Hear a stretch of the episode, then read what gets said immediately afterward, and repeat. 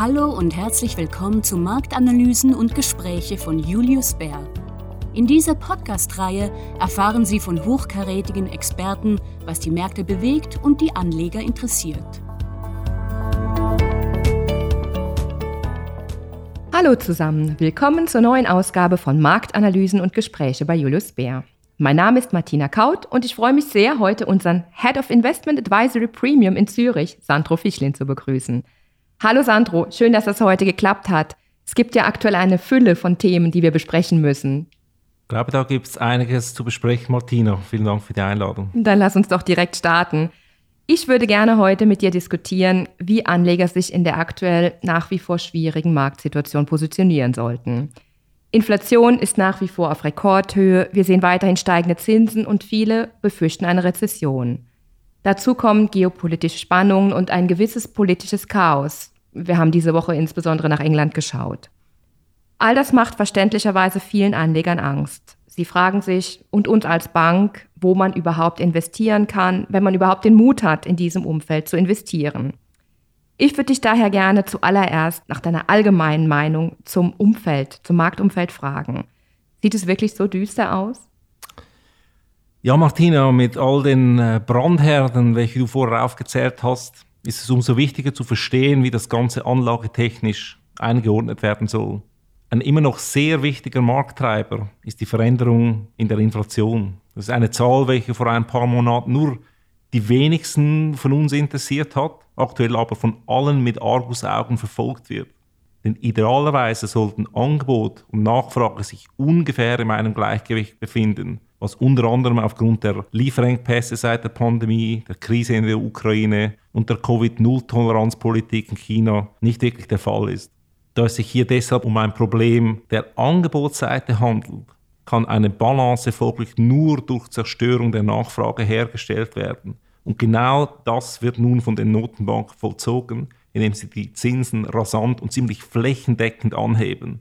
Und dieses Vorgehen hat so ziemlich jede Anlageklasse in Mitleidenschaft gezogen und es gab kaum einen Ort auf dem Börsenparkett, wo man sich dieser Dynamik hätte entziehen können. Wir haben also über die letzten Monate eine schmerzhafte Bewertungskorrektur aufgrund der gestiegenen Zinsen erfahren, welche sich jedoch langsam einzupendeln scheinen. Aber was ist denn mit den Rezessionsängsten? Sind diese gerechtfertigt? Die Notenbanken signalisieren aktuell ja, dass Inflationsbekämpfung das oberste Ziel ist und der Konjunktur sozusagen übergeordnet wird. Nimmt man damit eine Rezession in Kauf oder ist es das geringere Übel, wenn man das so sagen kann? Ja, es macht beinahe den Anschein, als nehme man das in Kauf, aber zur Überraschung vieler kann der Arbeitsmarkt diese Zinsschocks bis jetzt eigentlich sehr gut absorbieren. Sollte die Inflation aber hartnäckig hoch bleiben, die Zinsschritte dann aggressiver werden und sollte dadurch der Arbeitsmarkt in Mitleidenschaft gezogen werden, das heisst, dass wir zum Beispiel höhere Arbeitslosenzahlen sehen, so erwarten wir, dass spätestens dann die Zentralbanken zu einer gemäßigteren Zinspolitik umschwenken und dann sogar erste Zinssenkungsschritte möglich sind. Das heißt, eine Rezession in den U S A bleibt gemäß unserem Research eher ein Nebenszenario, das sich aber in jüngster Zeit so ein bisschen erhöht hat. Sollte sie dann aber eintreffen, dann eher in einer gemäßigten Form. Also Entwarnung von unserer Seite? Äh, nicht Entwarnung, sondern äh, ja, wir schauen auf die Fakten. Die Fakten äh, zeigen wieder eher so in wieder ein bisschen Richtung Rezession, aber es ist immer noch nicht unser Basisszenario. Unser Basisszenario ist immer noch eine, eine sanfte Landung der Zentralbanken, vor allem in den U S A. Wir bleiben aber trotz der aktuellen negativen Nachrichtenlage bei unserer Einschätzung, dass wir uns in einem zyklischen und nicht in einem langfristigen Bärenmarkt befinden. Und ich bin deshalb felsenfest davon überzeugt, dass wir jetzt nicht nur investiert bleiben sollten, sondern angesichts der attraktiven Niveaus an den Märkten auch mal hier und da wieder Ausschau nach neuen Anlagechancen für die nächsten drei bis fünf Jahre Ausschau halten. Du redest von Aktien. An Unter anderem, ja. ja. Also Aktien sind ja im derzeitigen Umfeld nach wie vor unsere bevorzugte Anlageklasse, wenn ich das richtig verstehe. Und das sagen wir ja schon lange. Was ist mit festverzinslichen Papieren, jetzt wo die Zinsen gestiegen sind? Viele Anleger würden ja gerne einsteigen. Ja, in der Tat sind Aktien nach wie vor die attraktivste Anlageklasse mit Blick auf verschiedene relative Bewertungskennzahlen. Hinzu kommt, dass Aktien im Vergleich zu Anleihen zumindest eine partielle Absicherung gegen die Inflation bieten können, da diese je nach Geschäftsmodell die höheren Preise im Einkauf oder in der Produktion in Form von Preiserhöhungen an ihre Kunden weitergeben können. Und sollte die Inflation dann eines Tages wieder sinken, so dürfen wir mit hoher Wahrscheinlichkeit davon ausgehen, dass diese Preiserhöhungen bestehen bleiben, was wiederum zu höheren Margen und zu höheren Gewinnen für diese Firmen führt. Diese langfristig steigenden Gewinne gepaart mit den säkulären Trends, wie zum Beispiel in dem Bereich Medizin oder Technologie, ist mitunter ein Grund, weshalb ich längerfristig von einem Engagement in Aktien überzeugt bin. Aber du hast recht, Martina. Aktien sind mittlerweile nicht mehr alternativlos und Anleihen bieten aufgrund der gestiegenen Renditen wieder seit Jahren eine valable Anlagealternative. Bleiben wir nochmal bei den Aktienanlagen und ähm, ich würde das gerne nochmal differenzierter anschauen, weil das war jetzt eine sehr allgemeine Aussage. Welche Länder bevorzugen wir im Hinblick auf Aktieninvestments und wo sind wir eher vorsichtig? Ja, genau, also das hast schon recht, bei den Anlageentscheidungen sollte die Auswahl der Region, des Sektors sowie des Anlagenstils immer eine Rolle spielen. Außer ich beginne momentan bei Null. Da ist mit einem Kauf eines globalen Aktienindizes, den M S C I World, bereits äh, sehr gut beraten, welcher aktuell äh, fast fünfundzwanzig Prozent günstiger zu haben ist als seit dem Jahresanfang. U S-Aktien gehören unserer Ansicht nach in jedes gut sortierte Depot aufgrund der langfristig attraktiven Wachstumsaussichten. Da sich die Bewertungen aufgrund der gestiegenen Zinsen auf ein vernünftigeres Niveau normalisiert haben, konzentriert sich der Markt nun zunehmend auf die Gewinnaussichten. Und hier haben wir momentan eine sehr spannende Phase, weil aktuell diese Woche werden über hundertsechzig U S-Firmen ihre Quartalszahlen berichten und noch viel wichtiger einen entsprechenden Ausblick auch geben. Und wir empfehlen aktuell eher mit einem Übergewicht in defensiven Wachstumswerten in diese Gewinnsaison zu gehen, da vor allem Zykliker stärker unter die Räder kommen könnten, sollten die Gewinnerwartungen auch verfehlt werden. Also es bleibt extrem spannend diese Woche. Also du hast gesagt, dass im Moment ein sehr guter Zeitpunkt ist, um das Portfolio von Grund auf aufzubauen, im Sinne einer Allokation. Du hast jetzt U S-Aktien erwähnt. Wie sieht es mit europäischen Titeln aus? Muss man ein bisschen besser aufpassen oder hier gelten andere Regeln? Ja, die Spielregeln sind doch ein bisschen unterschiedlich im Vergleich zu den U S A, weil angesichts der großen Unterschiede in Bezug auf die Finanzierungsbedingungen in den einzelnen Ländern in der Eurozone dürfte die E Z B hier ein bisschen vorsichtiger vorgehen. Und um nicht alles auf eine Karte zu setzen, empfehlen wir deshalb auch hier eine eher defensivere Positionierung und raten bei Anlageentscheidungen den großkapitalisierten Firmen den Vorzug zu geben, da diese im Schnitt weniger anfällig sind auf Zinsschwankungen. Und innerhalb der Europas haben sich Schweizer Aktien in einem schwierigen Marktumfeld einmal mehr als relativ widerstandsfähig erwiesen. Sozusagen die Gallier unter den europäischen Aktien wieder einmal. Der erstarkte Schweizer Franken wird wahrscheinlich wieder eine Welle von effizienzsteigenden Maßnahmen auslösen. Die Gewinnmargen sind im weltweiten Vergleich immer noch überdurchschnittlich hoch bei Schweizer Aktien und dies mit durchschnittlich sehr robusten Bilanzen. Wer also solide Resultate bei einem begrenzten Risiko sucht, der sollte sich Schweizer Aktien ins Depot holen. Amerikanische Titel, Schweizer Titel, ähm, gehen wir ein Level tiefer. Welche Branchen oder Sektoren sollte man denn da anschauen? Ja, also mit Blick über den großen Teich sind wir der Ansicht, dass die großen U S-Technologiewerte bereits genug abgestraft wurden. Also wir messen das zum Beispiel anhand des Nasdaqs, der jetzt über dreißig Prozent im Minus ist im Jahresverlauf. Und vor allem im Softwarebereich, dort sehen wir doch einige interessante Anlagechancen aktuell. Weil dank des starken Abonnementcharakters zeichnet sich dieser Sektor nämlich durch hohe und beständige Cashflow-Ströme aus. Und da viele dieser laufenden Verträge an die Verbraucherpreise gekoppelt sind, bietet sich dieser Sektor partiell auch als Inflationsschutz an. Die verhältnismäßig niedrigen Bewertungen bieten unserer Ansicht nach eine gute Einstiegsgelegenheit. Und wenn wir den Blick nach Europa schwenken, dort sehen wir attraktive Chancen aktuell im Versorgungssektor, welche sich in den letzten Wochen angesichts der anhaltenden Unsicherheiten aufgrund der Energiekrise, welche gerade in den Medien dominiert, deutlich unterschiedlich entwickelt hat. Die aktuellen Gewinnschätzungen für die europäischen Stromerzeuger zeichnen aus unserer Sicht ein sehr düsteres Bild, ein gar zu düsteres Bild aus Sicht unserer Analysten. Und wir sehen deshalb eine erhöhte Wahrscheinlichkeit, dass uns europäische Versorger in den aktuellen Gewinnsaison kursmäßig positiv überraschen können. Okay, die kommen dann auch noch auf die Liste. Ja, genau. Jetzt haben wir über die großen Industrieländer gesprochen, aber oftmals interessieren sich unsere Kunden ja auch für Schwellenländeraktien. Hier gab es ja immer mal wieder interessante Anlagechancen. Und ähm, ich habe mal nachgeschaut, unsere Research-Analysten stufen diese Titel aktuell aber eher als neutral ein. Siehst du hier Unterregionen, die man vielleicht doch anschauen kann, die interessant sind? Also Schwellenländeraktien erscheinen auf den ersten Blick bewertungstechnisch zwar ziemlich günstig, aber aufgrund des schwierigen Umfelds für die globale Wirtschaft, den hohen Zinsen und des starken U S-Dollars erwarten wir hier aber wahrlich kein Kursfeuerwerk. Und auch die Parteitage in China letzte Woche haben ebenfalls keine neuen Impulse geliefert, welche unsere Sichtweise positiver stimmen könnten. Ja, sehr viel Volatilität, wenn ich das ähm, richtig mitbekommen habe. Ja, genau. Es gab viele Marktteilnehmer, haben dort auf, äh, so, auf Impulse äh, gewartet, vor allem so marktfreundlichere Impulse, dass zum Beispiel die Zero-Covid-Toleranz-Richtlinien ein bisschen gelockert werden. Das, das war nicht der Fall.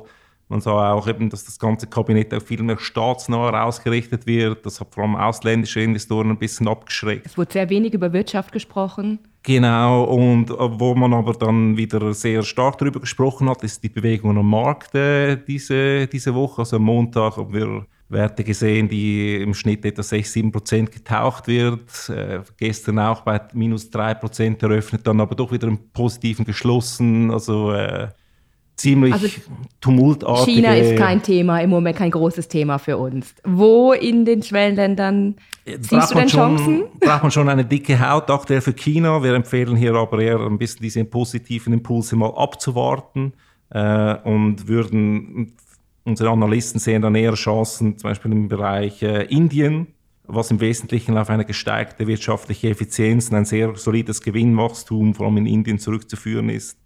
Aber auch selektiv in einigen Ländern in Südostasien, wie zum Beispiel Vietnam, Indonesien, Malaysia, Thailand, wo sich die aufgestaute Nachfrage seit Covid besonders bemerkbar machen dürfte. Wir bei Julius Bär haben ja auch unseren Next-Generation-Ansatz, wo wir uns mit thematischen Anlagen und Zukunftstrends auseinandersetzen. Gibt es hier etwas, das du derzeit hervorheben würdest? Also ein Bereich, wo sich interessante Anlagechancen bieten? Ja, auch äh, thematische Anlagen wurden dieses Jahr äh, runtergehämmert, aber darunter gab es auch einige, welche durch die jüngsten geopolitischen Entwicklungen gar noch einen ordentlichen Attraktivitätsschub erhalten haben. Zum Beispiel sind jetzt in Europa aus aktuellem Anlass ernsthafte Bestrebungen im Gange, die Abhängigkeit von russischem Öl und Gas drastisch zu verringern. Das heißt, die Energiewende kriegt nun aus dieser Ecke noch einen extra Schub. Die Bewertungen von Firmen in diesem Bereich haben mit ihrem Sinkflug seit Anfangsjahr inzwischen nun schon sehr interessante Niveaus erreicht, welche wir empfehlen, mal ein bisschen näher anzuschauen. Aber auch die Mobilität ist im starken Wandel. Das heißt, der Trend geht weiterhin unaufhaltsam vom Verbrennungsmotor hin zum Elektrofahrzeug. Ich glaube, jeder, der sich kürzlich mit einem Autokauf auseinandergesetzt hat, kann das bestätigen. Autohersteller sind mit einem stets wachsenden Angebot klar auf diesen Zug aufgesprungen und können dank des kontinuierlichen technologischen Fortschritts jährlich bessere und günstigere Autos mit immer größeren Batteriereichweiten anbieten. Das heißt, ähnlich wie beim Thema erneuerbare Energien sind die Bewertungen beim Thema Mobilität der Zukunft wieder auf einem angemessenen Niveau, wodurch sich jetzt attraktive Einstiegsmöglichkeiten ergeben.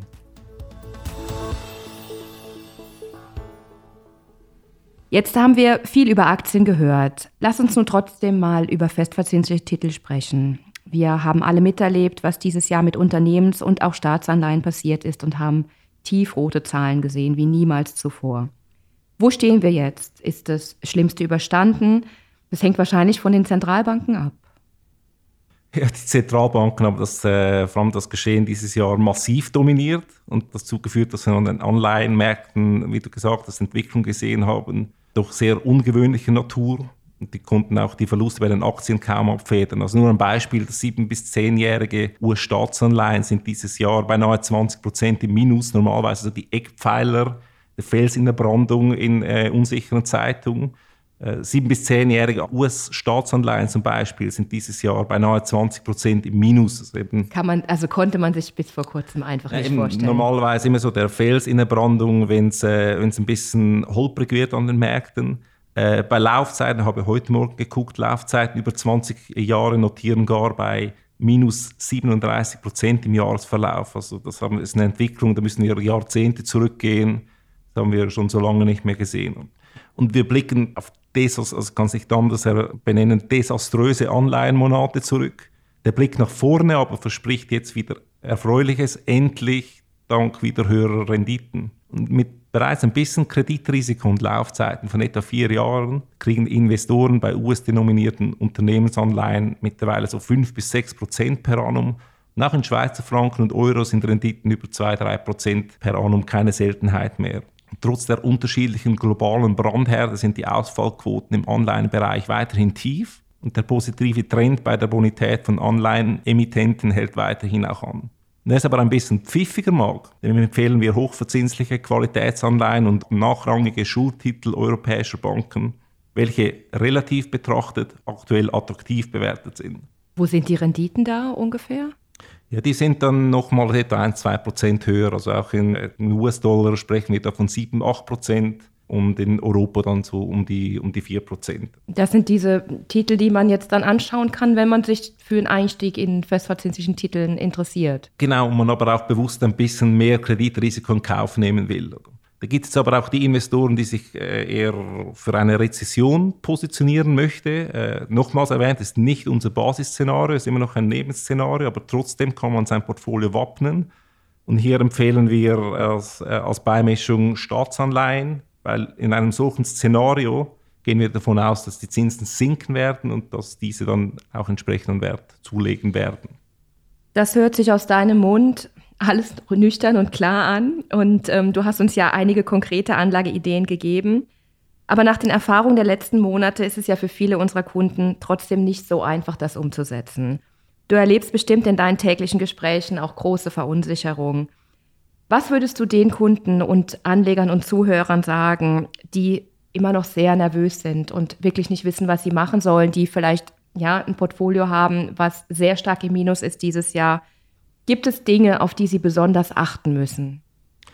Ja, also von einem Gedanken müssen wir uns definitiv, glaube ich, mal zuerst verabschieden. Und das ist der Gedanke, dass, äh, dass wir mit billigem Geld konfrontiert sein werden, vorwärtsgerichtet. Ich glaube, die Zeiten sind effektiv vorbei. Und wo wir ebenfalls davon ausgehen, sind wir rechnen zwar, dass die Inflationszahlen in den nächsten paar Monaten wieder leicht äh, runterkommen, aber längerfristig in unseren Breitengraden so in Niveaus von zwei bis drei Prozent einpendeln. Das heißt, im Umkehrschluss darf man also davon ausgehen, dass Bargeld also dann jährlich um die zwei bis drei Prozent an Wert verlieren wird. Und darum nennt man dies auch den sogenannten schleichenden Kaufkraftverlust, da man diesen auch nicht im jährlichen Depotauszug sieht. Und die Risikoertragspräferenzen sind natürlich von Anleger zu Anleger wieder unterschiedlich. Aber ich persönlich erachte die aktuellen Niveaus an den Märkten als zu attraktiv, um einen bewussten Kaufkraftverlust auf zu hohen Barmittelbeständen längerfristig und bewusst in Kauf zu nehmen. Aber sicherlich gibt es auch Investoren, welche mit Anlagen noch ein bisschen zuwarten wollen, bis sich die Stimmung am Markt wieder aufhält. Das höre ich doch des Öfteren mal, dass das die Strategie ist, ich warte mal ab und investiere, wenn der Himmel wieder ein bisschen blauer ist. Aber glaube ich, diesen Zeitpunkt richtig zu erwischen, ist sehr schwierig. Und wenn sich eines Tages dann die Nachrichtenlage dann auch eher zum Positiven drehen, das wird sie, sie wird sich zum Positiven drehen, so gehen wir davon aus, dass zu diesem Zeitpunkt bereits ein großer Teil der Markterholungsrallye bereits stattgefunden haben wird. Also Investoren, welche jetzt noch zögerlich sind, denen empfehle ich erst mal eine Tranche zu platzieren und dann mal abzuwarten. Ja, insbesondere angesichts der Inflation, die ja auf den Barmittelbeständen dann auch wirkt. Ja, ich muss mich auch immer fragen, was sind meine Opportunitätskosten, und die sind momentan extrem hoch. Ja. Ja, ist immer was, was man sehr, sehr oft vernachlässigt, ähm, denke ich. Im Grunde genommen hört sich das dann doch zuversichtlich an, Sandro. Ähm, es gibt Chancen und ich versuche mal zusammenzufassen. Die Korrektur in diesem Jahr bietet Anlegern die Gelegenheit, ihr Portfolio neu auszurichten oder zu investieren, wenn sie noch nicht investiert sind. Es braucht Mut und wir haben im Nachhinein ja oft gesehen, dass die schwärzesten Tage oftmals die besten, im Nachhinein, die besten Einstiegsgelegenheiten geboten haben. Du sagst, entscheidend ist, dass man eine Strategie hat, diszipliniert daran dran festhält, vielleicht mal peu à peu investiert, auch in unsicheren Zeiten.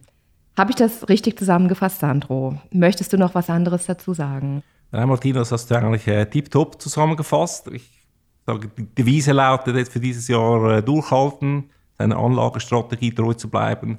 Und sich auch nicht zu stark durch den medialen Newsflow auch ablenken zu lassen. Ich glaube, das ist auch die große Herausforderung, die wir bis Ende Jahr antreffen werden. Und hier empfehle ich die Strategie von Anita Wehrmann bei ihrem fünfzehnhundert Meter Sprint an der W M in Athen zu adaptieren. Gring-Acho-Säckle lautet da Ihre Antwort, was im Kontext so viel bedeutet wie den Kurs halten, auch wenn es aktuell schmerzhaft erscheint, und aber dann angreifen, wenn sich die Opportunitäten ergeben. Und für langfristig orientierte Investoren gibt es bereits heute einige Schnäppchen, weil wir haben jetzt dann äh, wieder Ende November kommt der Black Friday. Black Friday haben wir schon seit ein paar Wochen vor allem an den Aktienmärkten, und wir empfehlen hier vor allem für den langfristigen Ausblick davon Gebrauch zu machen. Da können wir auch ein bisschen die Verluste wieder aufholen, die wir gesehen haben Anfang und Mitte des Jahres vielleicht. Vielen Dank. Ich nehme das mit, was du uns ähm, heute mit auf den Weg gibst. Danke für das interessante Gespräch und danke für deine Tipps. Danke, Martina, für die Einladung. Und damit sind wir auch schon am Ende dieses Podcasts für heute. Wir hoffen, dass Ihnen diese Einschätzung von Julius Bär weiterhilft und würden uns freuen, Sie beim nächsten Mal wieder begrüßen zu dürfen. Bis dann. Das war Marktanalysen und Gespräche von Julius Bär. Abonnieren Sie doch unsere Sendung auf Ihrem Lieblingskanal Spotify, Apple Podcasts, Google Podcasts oder wo immer Sie mögen. Wenn Sie mehr über Julius Bär, unsere Mitarbeitenden und unsere neuesten Ideen erfahren wollen, besuchen Sie uns auf w w w punkt julius bär punkt com. Wir freuen uns schon, Sie bald bei unserer nächsten Folge begrüßen zu dürfen. Haftungsausschluss für Podcasts.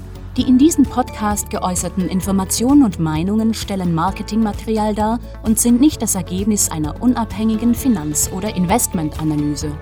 Der Inhalt des Podcasts dient ausschließlich zu Informationszwecken und stellt weder ein Angebot noch eine Empfehlung oder eine Aufforderung von oder im Namen von Julius Bär zum Kauf oder Verkauf von Wertpapieren, wertpapierbasierten Derivaten oder anderen Produkten oder zur Teilnahme an einer bestimmten Handelsstrategie in einer bestimmten Rechtsordnung dar.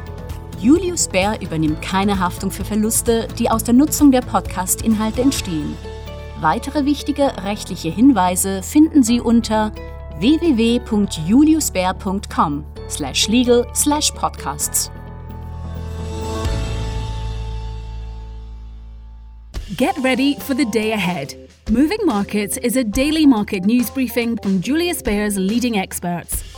You'll hear all about the latest ups and downs across asset classes, the underlying drivers, and our thoughts on where markets are heading.